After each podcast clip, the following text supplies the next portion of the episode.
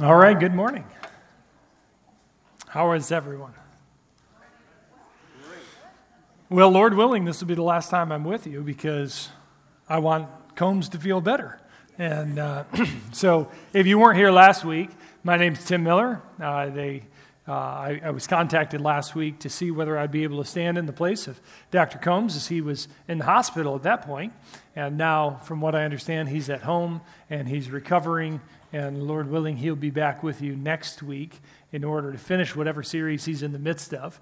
Uh, but when I was invited to come, I was invited to just simply do whatever I would like. Well, since this morning, I already taught at Inter-City Baptist Church in their ABF. Uh, all I'm doing is I'm taking the ABF I was teaching there and I'm moving it on over here. So uh, this is this is go number two, and uh, and and today we're going to talk about the element of surprise uh, because the passage that we're dealing with here in 1 Peter chapter 4 talks about surprise. And so let's read the passage and then we'll talk about why we're going to talk about surprise. I think you'll see it as we read through the passage. We're going to begin with verse 1 because it's, in the, it's, it's within a context, a paragraph. So we begin in verse 1 Therefore, since Christ suffered in his body, arm yourselves also with the same attitude. Because, because those who have suffered in their bodies are done with sin. As a result, they do not live the rest of their earthly lives for evil human desires, but rather for the will of God. For you've spent enough time in the past doing what pagans choose to do living in debauchery, lust, drunkenness, orgies, carousing, detestable idolatry. They are surprised that you do not join them in their reckless wild living, and they heap abuse on you. But they will have to give account to him who is ready to judge the living and the dead.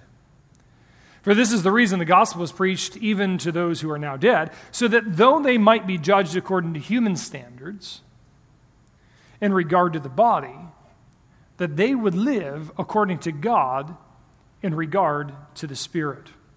So you noticed as we were reading through that passage, verse number four is the reason I'm going to talk about surprise here, because it says, in which they are surprised. Now, last week, we talked about the fact that Christians who are walking this path of life should recognize that suffering is going to come, and we talked about how to handle that suffering. Uh, and the suffering comes partly as a result of the fact that we've been changed, and we'll talk more about that today. But it says in verse 4 they are surprised. Do you like to be surprised? It sort of depends, doesn't it? Just last night, my wife and I were, uh, were with our daughters. Two of them were playing war. I had already been destroyed, and so I was out already. So my two daughters are going back and forth to see who's going to end up winning in this game of war. And then my third daughter is sitting over doing something else, I'm not sure what. Now, we have had a plan to go to Orlando for next week. So it's basically it's the week before Christmas. The girls love Orlando, great weather, all that. So uh, we have been debating exactly how we were going to break this news to them, if we were going to wait till the night before, that sort of thing. But my wife and I decided that it was just going to be too difficult. Somewhere along the way, somebody was going to make some comment, or uh, we were going to make the comment and then we had to get packed somehow. And so we just said, you know what, let's just tell them tonight. And so, in the midst of, of all this, uh, the game's going on, and my other daughter sitting in the corner, and my, my wife says, Well, you know, we're, uh, you know, next week when we're in Orlando, it's, it's going to be w- warmer weather. And my two daughters playing the game have no clue what's going on in life. They're just like, oh, yeah, yeah, yeah. but my third daughter picked up on it, said, What? We're going to Orlando? And then, you know, they, I mean, the, the thing they're most excited about, anybody know what the thing they're most excited about? N- not the beach, not the, I mean, the hot tub's my deal, right? Like, um, they're most excited about the flight. Uh, that's the thing I'm most not excited about. But they just, you know, they've only flown once, and so they're, they're just thrilled about this. So it was a surprise. It was something unexpected. That's what a surprise is something unexpected. And we like surprises when they're good. We don't like surprises when they're bad. Sometimes the unexpected comes upon us and we find out that something is happening that we didn't want to take place. But the surprise comes by means of the unexpected. Here in this passage, I'm going to suggest that there are three surprises that appear within this passage. The first one is the most evident because the text itself draws our attention to it. It says this in verse 4 They are surprised that you do not join them in their reckless, wild living. And so, the first point I want to say from this passage is this the believer's life should be surprising. The believer's life should be surprising. Well, to who? To who should our life be surprising? Well, you'll notice this passage, it says they are surprised. Who are the they? Well, it refers back to the previous context. You see, it says that the time that's passed is sufficient. The cup is full. We've had enough time to do the things that the Gentiles want to do. Now, in one sense, you say, well, I am a Gentile because I'm not a Jew. So, yes. Except that Peter is actually associating all believers with a new entity. We are a called out people who are neither Jew nor Gentile. We are the church. And so he doesn't consider us Gentiles. What he means then by Gentiles is the people of this world. And so he says, You're through doing what the people of this world do, living in sensuality, drunkenness, orgies, drinking, party, lawless idolatry. And now you live a new, new sort of life. And then it says in verse 4 and they are surprised. The ones who are surprised are the unbelievers, those who you used to join in doing all these things. They're now surprised because you're not doing them with them anymore. And they're surprised because, and I think this is the point, they're surprised because everybody does these things. This is what our human flesh longs for, desires after these things. And yet, Christians are weird. They're really odd because they refuse to pursue the things that the natural human flesh desires after. This develops the theme that Peter has been developing since verse 1. If you could go all the way back to 1 Peter 1 1, you'd see Peter says, I'm writing to you who are elect exiles. The word for exile means foreigner. You're foreigners in the world in which you used to find yourself at home. Well, we know something about foreigners. Foreigners are identified by the fact that they're foreign. Their customs, their traditions, what they decide to do in certain contexts are different than what we would decide to do. They just don't quite fit, right? And of course, we're the melting pot. We try to make them fit, but there's still a sense in which if you were to move from a different land to the United States of America, you would feel foreign, and the people around you would know that you're foreign. You just can't help it. Culturally, you're different. But this is what Peter's saying about believers that you should be different, that you are a foreigner to this world, that unbelievers find us strange. They are surprised that we don't join them. You'll notice what it says join them in their reckless, wild living. Underlying that language is actually the analogy of rushing into a raging river. And that's why I've got the picture there of a, of a raging river. The idea is that there's this raging river, this torrent, this, this pull of humanity that is headed in this particular direction, and humanity leaps into that and goes straight along this path that everybody's going towards. And what the Christian does is he stands by and says, I'm not jumping into that water, I'm not going in that direction. I refuse to do so. And this causes them to be surprised. So, one of the things that we have to understand about the Christian life is that our lives should be surprising to unbelievers. We'll return to that in just a little bit. There's a second surprising thing the unbeliever's response is often surprising.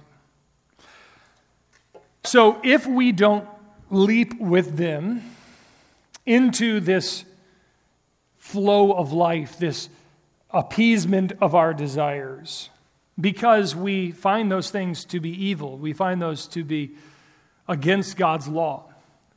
How should unbelievers respond to that? Well, you would think that you might say something like, Well, you see, I can't do that because uh, I'm following the Lord and I don't think that's right. That's not good. In fact, what you are fleeing to or what you are rushing towards is ultimately self destructive.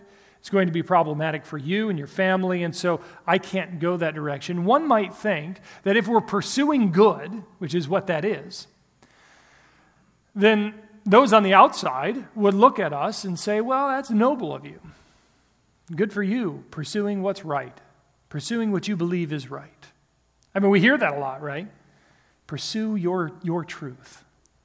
Unless the truth is the Christian truth, and then don't pursue that, right? So, I note here the unbeliever's response is often surprising because what do they actually do? Well, they're surprised, it says in verse 4, that you don't join them in their reckless wild living. And then notice what they do and they heap abuse on you. They heap abuse on you. You know what that language actually is? If, uh, if you looked at the word, it's the word for blaspheme. They speak evil of you. They take your good conduct, your good intentions, they take that and they twist it. And they say, Yes, you may have wanted to do good, whatever that is, but you are evil. You are doing evil. Uh, there's a couple of passages, Romans chapter 3, verse 2. Paul is talking about how others are speaking of his ministry, and he says that some slanderously claim that we say, Let us do evil that good may result. What he's saying is they're blaspheming me because they're taking what I'm saying that's good I'm not saying do evil that good may come. I'm saying that God will forgive my evil because he's good. But they're saying, well, then all that that does is it gives license. And Paul says, no, they are slandering my name. They're slandering my actions, speaking evil of me.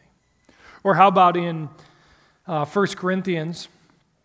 Paul, speaking of freedom in Christ, he says, If I take part in the meal with thankfulness, why am I being denounced or blasphemed because of something I thank God for? Context is he's talking about eating food offered to idols.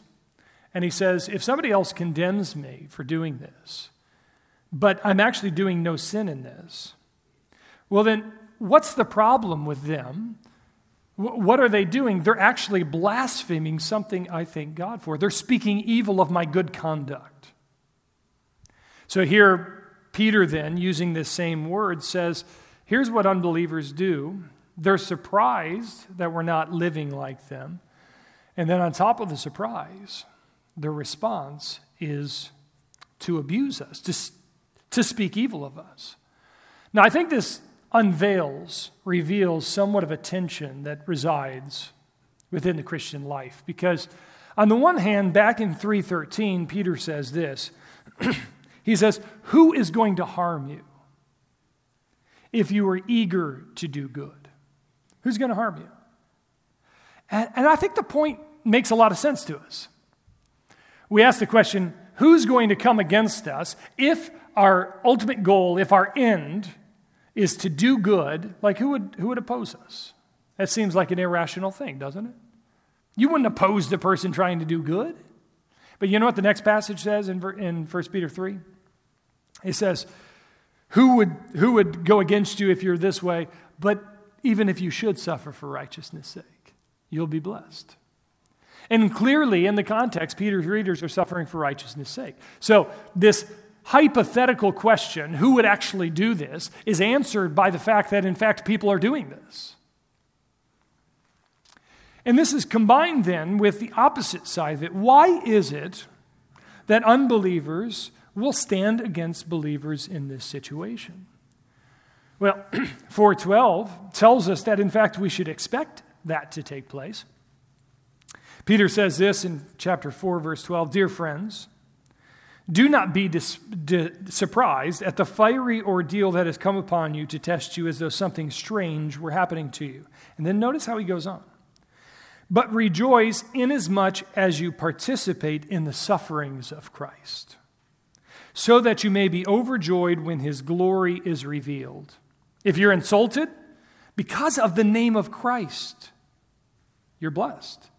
for the Spirit of glory and of God rests on you. If you suffer, it should not be as a murderer or a thief or any kind of criminal, or even as a meddler. However, if you suffer as a Christian, do not be ashamed, but praise God that you bear that name.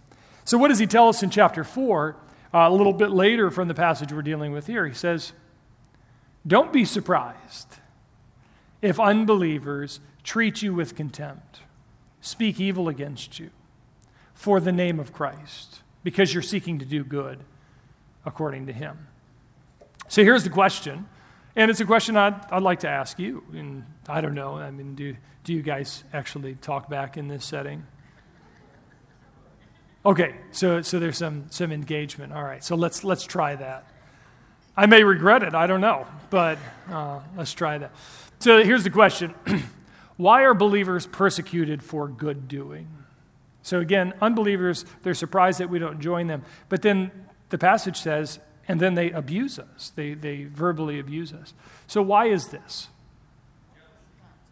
Okay, so maybe a jealousy. All right, what else? Yeah. Okay, they, they want us to be like them. All right? Yeah. Okay, so as we reflect God, uh, they are positionally opposed to God, and so they're going to be positionally opposed to us. Yes?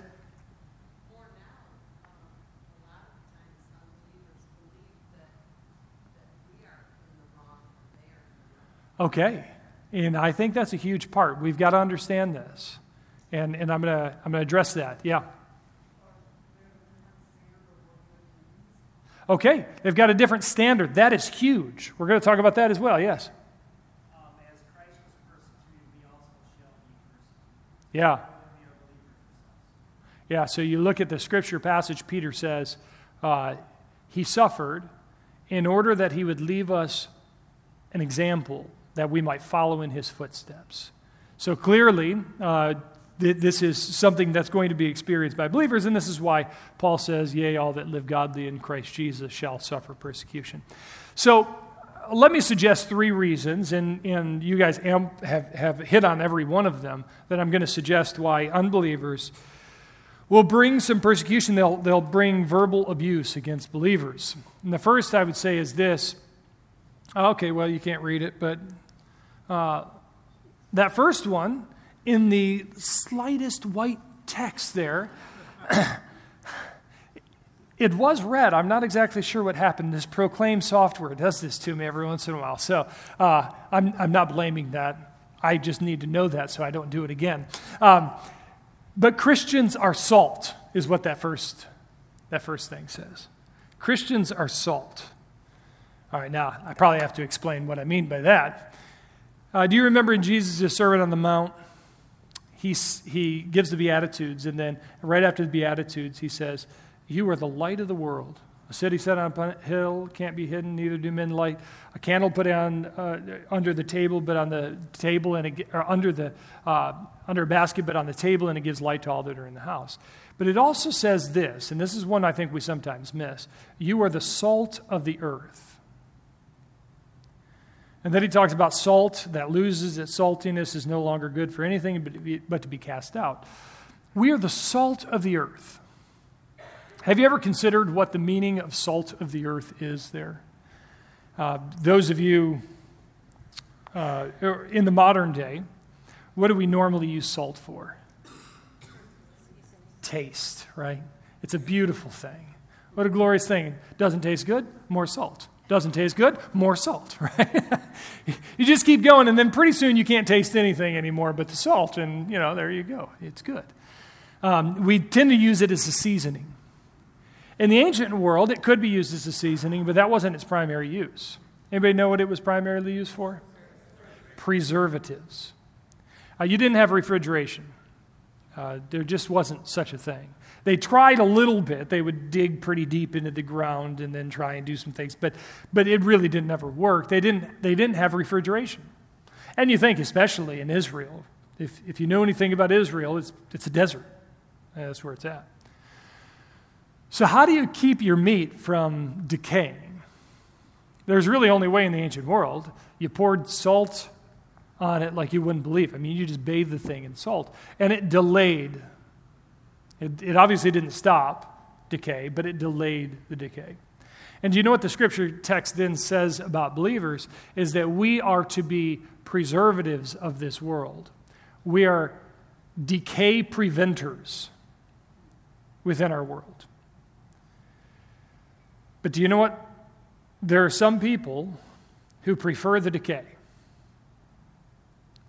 Most of our world prefers the decay. Do you remember we're that there's that rushing torrent and we're sort of the, the, the bulwark that's kind of slowing the torrent a little bit. And people aren't usually too pleased with that. And we see it in, in our world today. I mean, uh, you know, if you think about women's rights, and by that, that's code word for pro abortion movement, uh, it, it's not all that way, but, but a lot of it is. And you think about that uh, they would love to get all the Christians out of the way, because if they could, then they could get whatever passed, wherever they wanted, in whatever uh, jurisdiction, and all that. Uh, because it's predominantly, though not certainly not wholly, it's predominantly Christians who are saying, no, let's, let's actually talk about when life begins. Let's actually have a rational and scientific conversation about this, and then a moral conversation about this. All those things play a part in it. But you see, right now, Christians stand in the way, and our culture broadly knows and believes that. And think about any of the other hot topics right now in which our culture is moving towards. Uh, there is a sense in which Christianity in itself is a preservative. It's seeking to preserve, but not preserve the way things were in the 50s that's not what I'm trying to preserve. What I'm trying to preserve is God's morality that He put within the human heart, right? I, I don't think we should return to, um, to the 1950s in all ways. I think that actually that would be retro, that'd be problematic. But I think they probably knew some things then that, you know, maybe we could learn from. I mean, not necessarily 1950, just, I mean, the, the whole history of civilization and humanity. Uh, I speak there about things like uh, homosexual marriage, that sort of thing. I mean, if you look at the current, obviously it's moving in that direction quite quickly. But if you look at historically, the nations of this world, nobody's gone that way. Nobody's gone that way. I think part of the reason is because it's against nature. This is the language of Romans chapter 1. So it's against nature, it's against God's morality, and so Christians, what do, they, what do we do? We say, that's, that's not something we can embrace. We should not embrace that. Uh, and there are some who rightly then see us as the barrier to progression. That might be li- the language that would be used of it. Now, of course, we would say, progression? Is that progress? To embrace this, is this is this to move forward morally or to move backwards morally? So, so we understand that Christians, to the degree that we take a stand, uh, there's, there's problem, problems there. Let, let me mention a second thing that I think comes alongside this as well. Just imagine my, my brother works for the IRS and he travels quite frequently uh, where, uh, because he teaches for the IRS, he teaches other uh, agents how to do their jobs. And so that, that's his major role. So he, he has to travel quite a bit, and he'll travel with other IRS agents. And, you know, he said, you know, oftentimes we'll be in the same vehicle together. And, and he was mentioning one context in which they were driving, and, and, and, uh, and the people in the car said, Oh, look, there's a strip club. Let, us stop and go there. And my brother said, uh, You got to take me back to the hotel. I, I'm not going there. You know, in that moment when he said, I'm not going there, what do you think the other people felt? They felt awkward. I think there's a little bit of shame and judgmentalism, right? So, th- so here, here's the other part of it, I think, that, that the reason why we are maligned, we are spoken evil against, is because the moment we stand up and say, We will not go along with that because it's not right. We are reminding them of that which they're hoping to forget. See, there's, uh, according to Romans chapter 2, God has placed within the human heart a reflection of the morality of God. There's, a, there's an element within creation itself that declares to us right and wrong. And what humanity has frequently been attempting to do is to lose sight of that, to, to forget it. If you read Romans chapter 1, they, they, their minds are twisted by means of sin, so that they're trying to affirm that. The end of Romans chapter 1 puts it this way Paul says, Not only do unbelievers do these things, but they have pleasure in those that do them. You know what that's saying? It's saying they enjoy it when other people are joining them in this because do you know what that does? Hey, everybody's going this way. Yeah, I, I know there, there may be some people out there somewhere who, who say this is wrong, but you know, we don't have to think about them. But the moment we're there and we're saying, no, no, that, that's wrong, we're reminding them of that which they would rather forget. It's a, it's a necessary thing that Christians must do. This is what I mean by Christians being salt. But we are despised for it.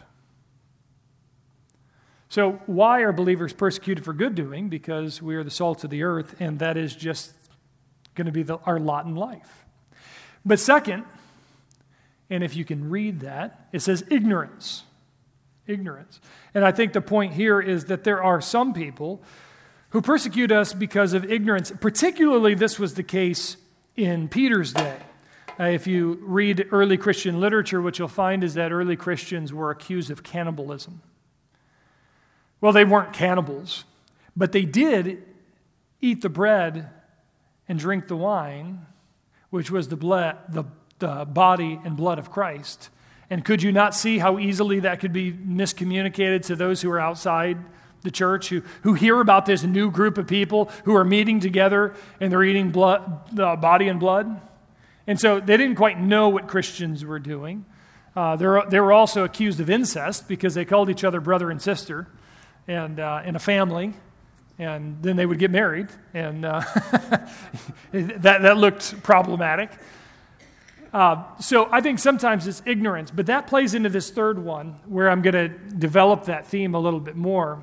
And that, it, that third one says different worldview. Different worldview.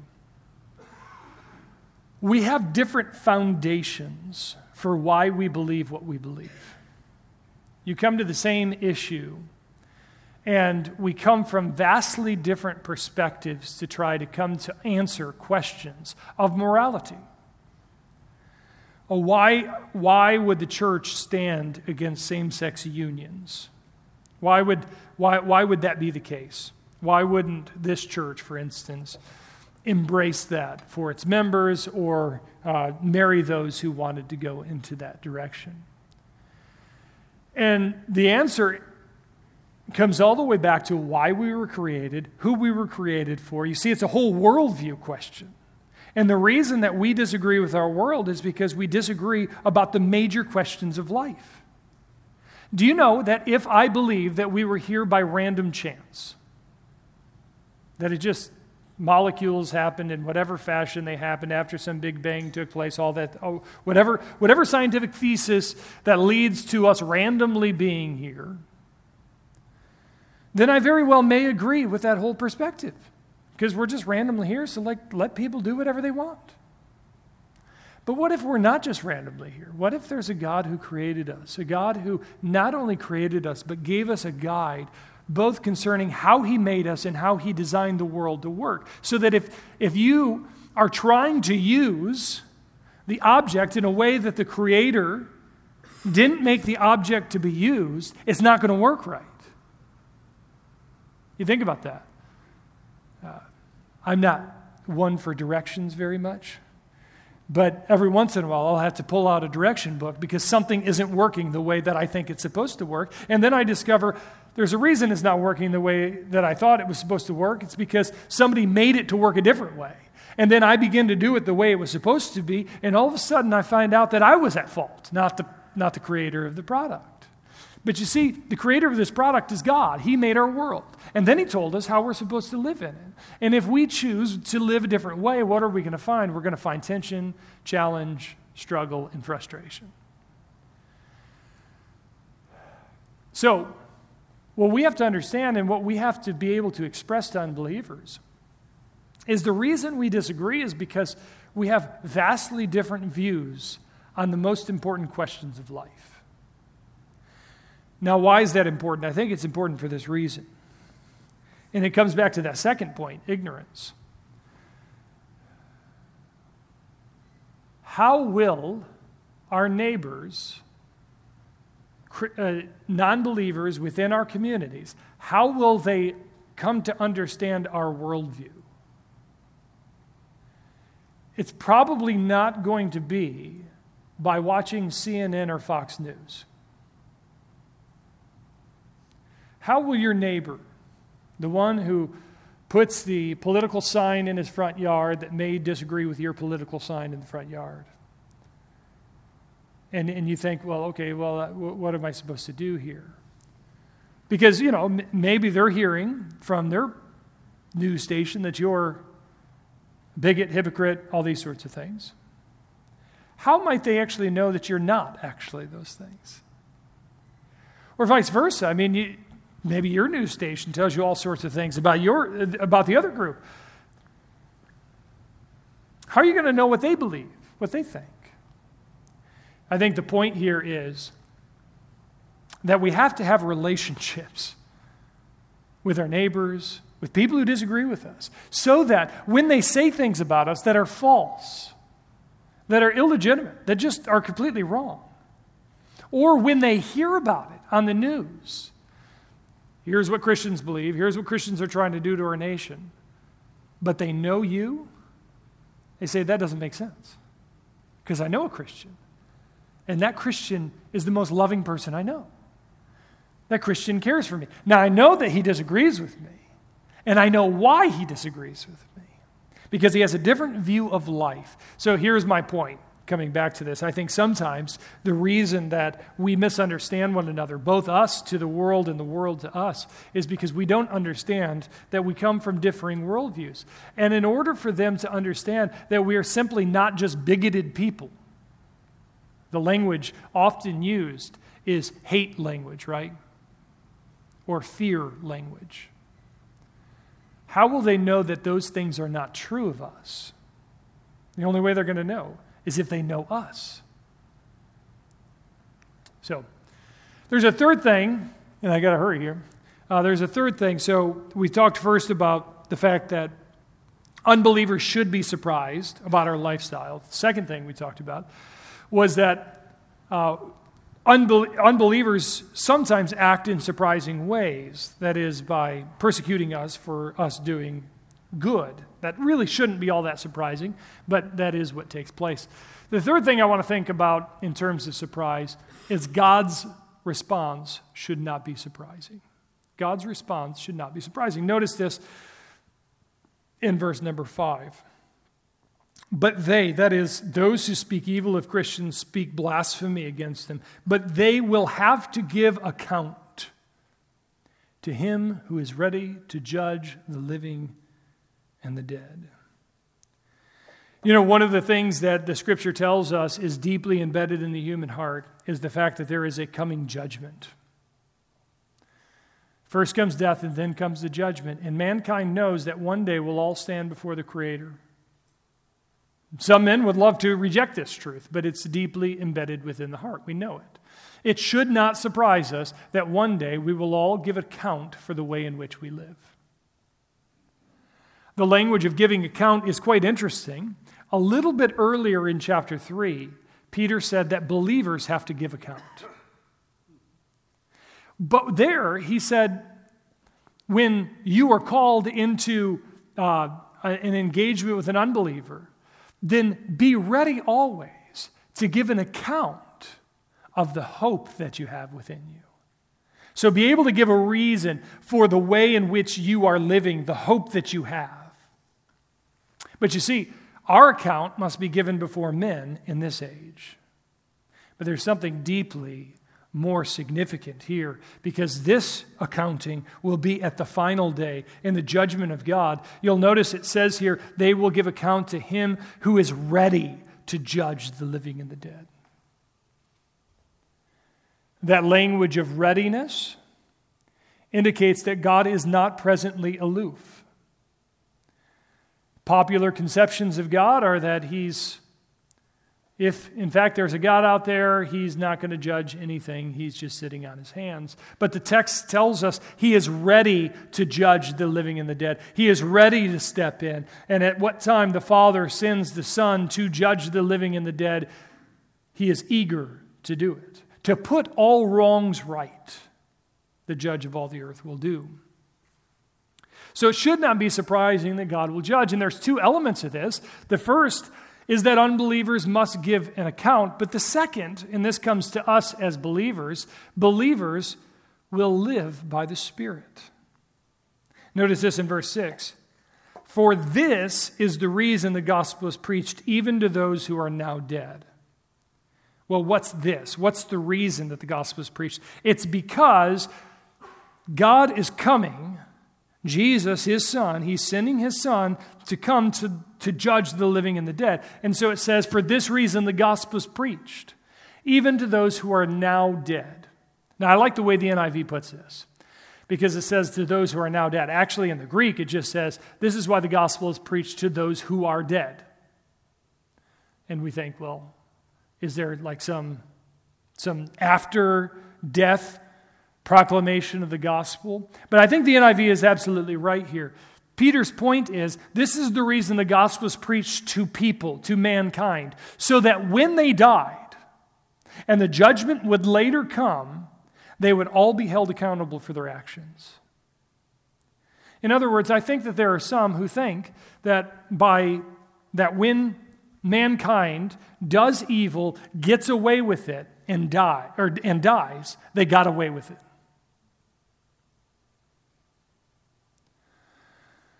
And one of the, one of the tragic truths that uh, those who do not know Christ have to come to grips with is in their worldview, that's exactly what happens. There is no judgment to come. But here's what God's word says No, there is a judgment to come, and every one of us will stand to give an account to him who is ready to judge the living and the dead. And it's for this reason that every man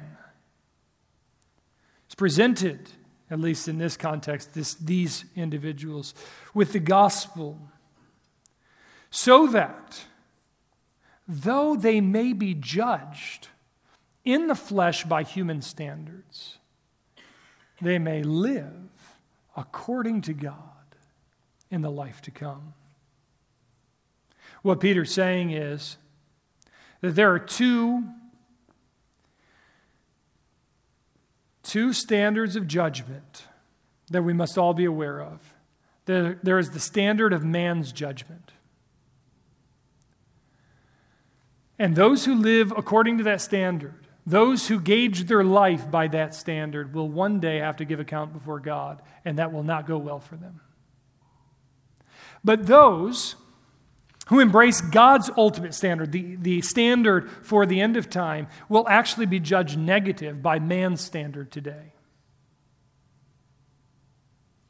And this is very hard, isn't it? Because we are made to want to be people pleasers.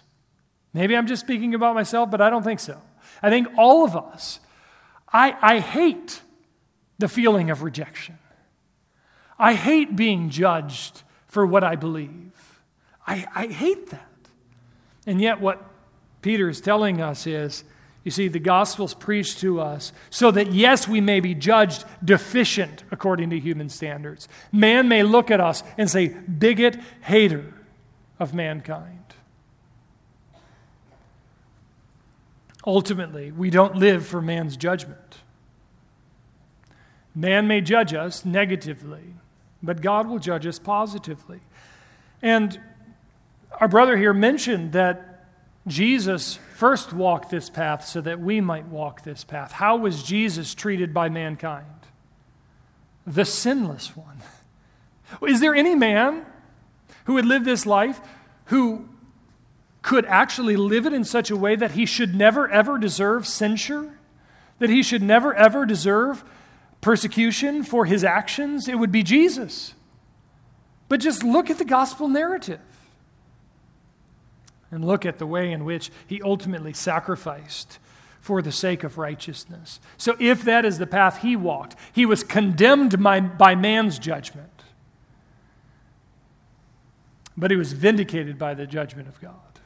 And so, we too, though judged by mankind to be deficient, will be judged by God to be righteous. And so we will live by the Spirit. This is the same language that referred to Jesus' resurrection. He was raised by the Spirit. So we likewise, sharing in his redemption, sharing in his righteousness, will likewise be deemed innocent at the final judgment.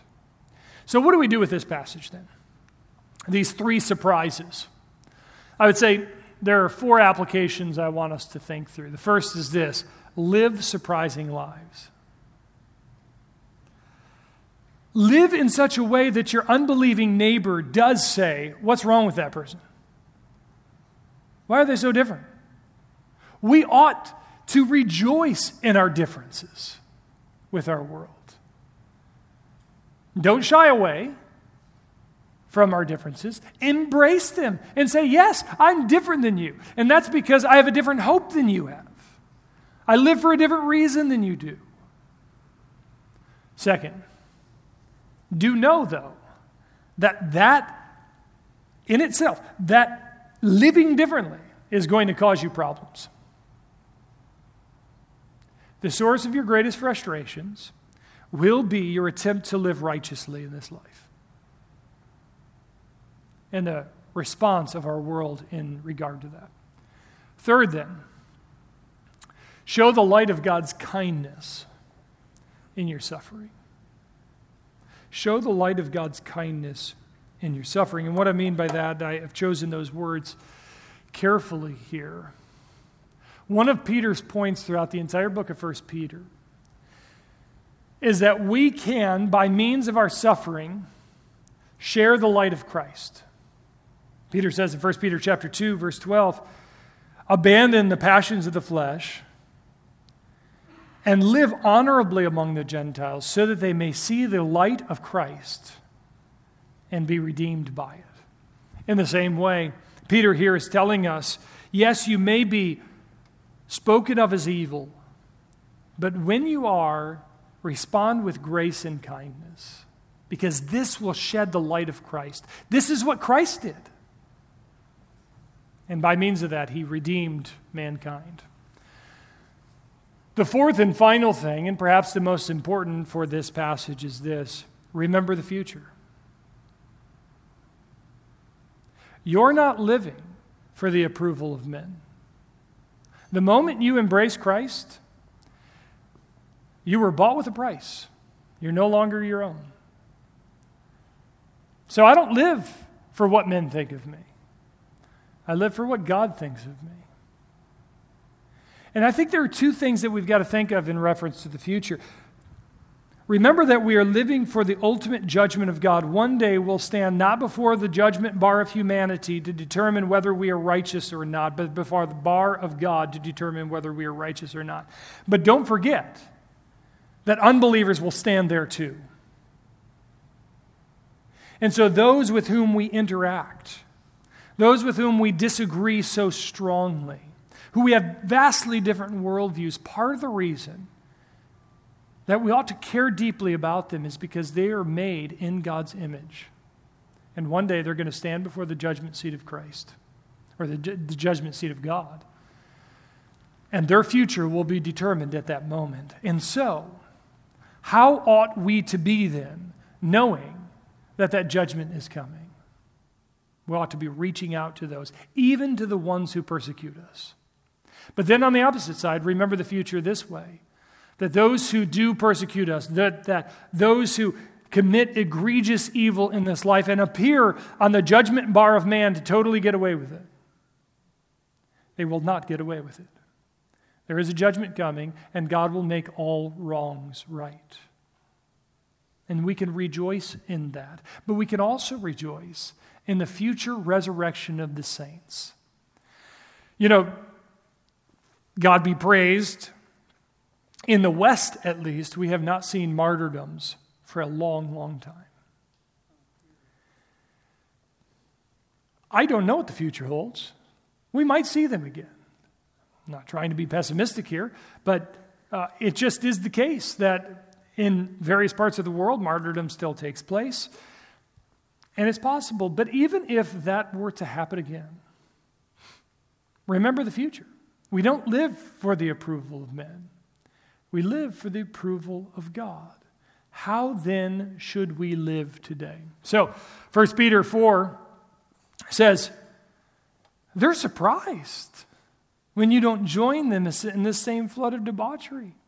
And so they speak evil of you. What do we do? Even when we're spoken evil against, we, we, we seek to reach out to those who persecute us because we know, we remember the future. There is a day of judgment coming, and that day of judgment will deal with us. And thankfully, we don't stand before the judgment seat of man, but the judgment seat of God. But it'll also deal with them. So, how ought we to live in light of that coming judgment?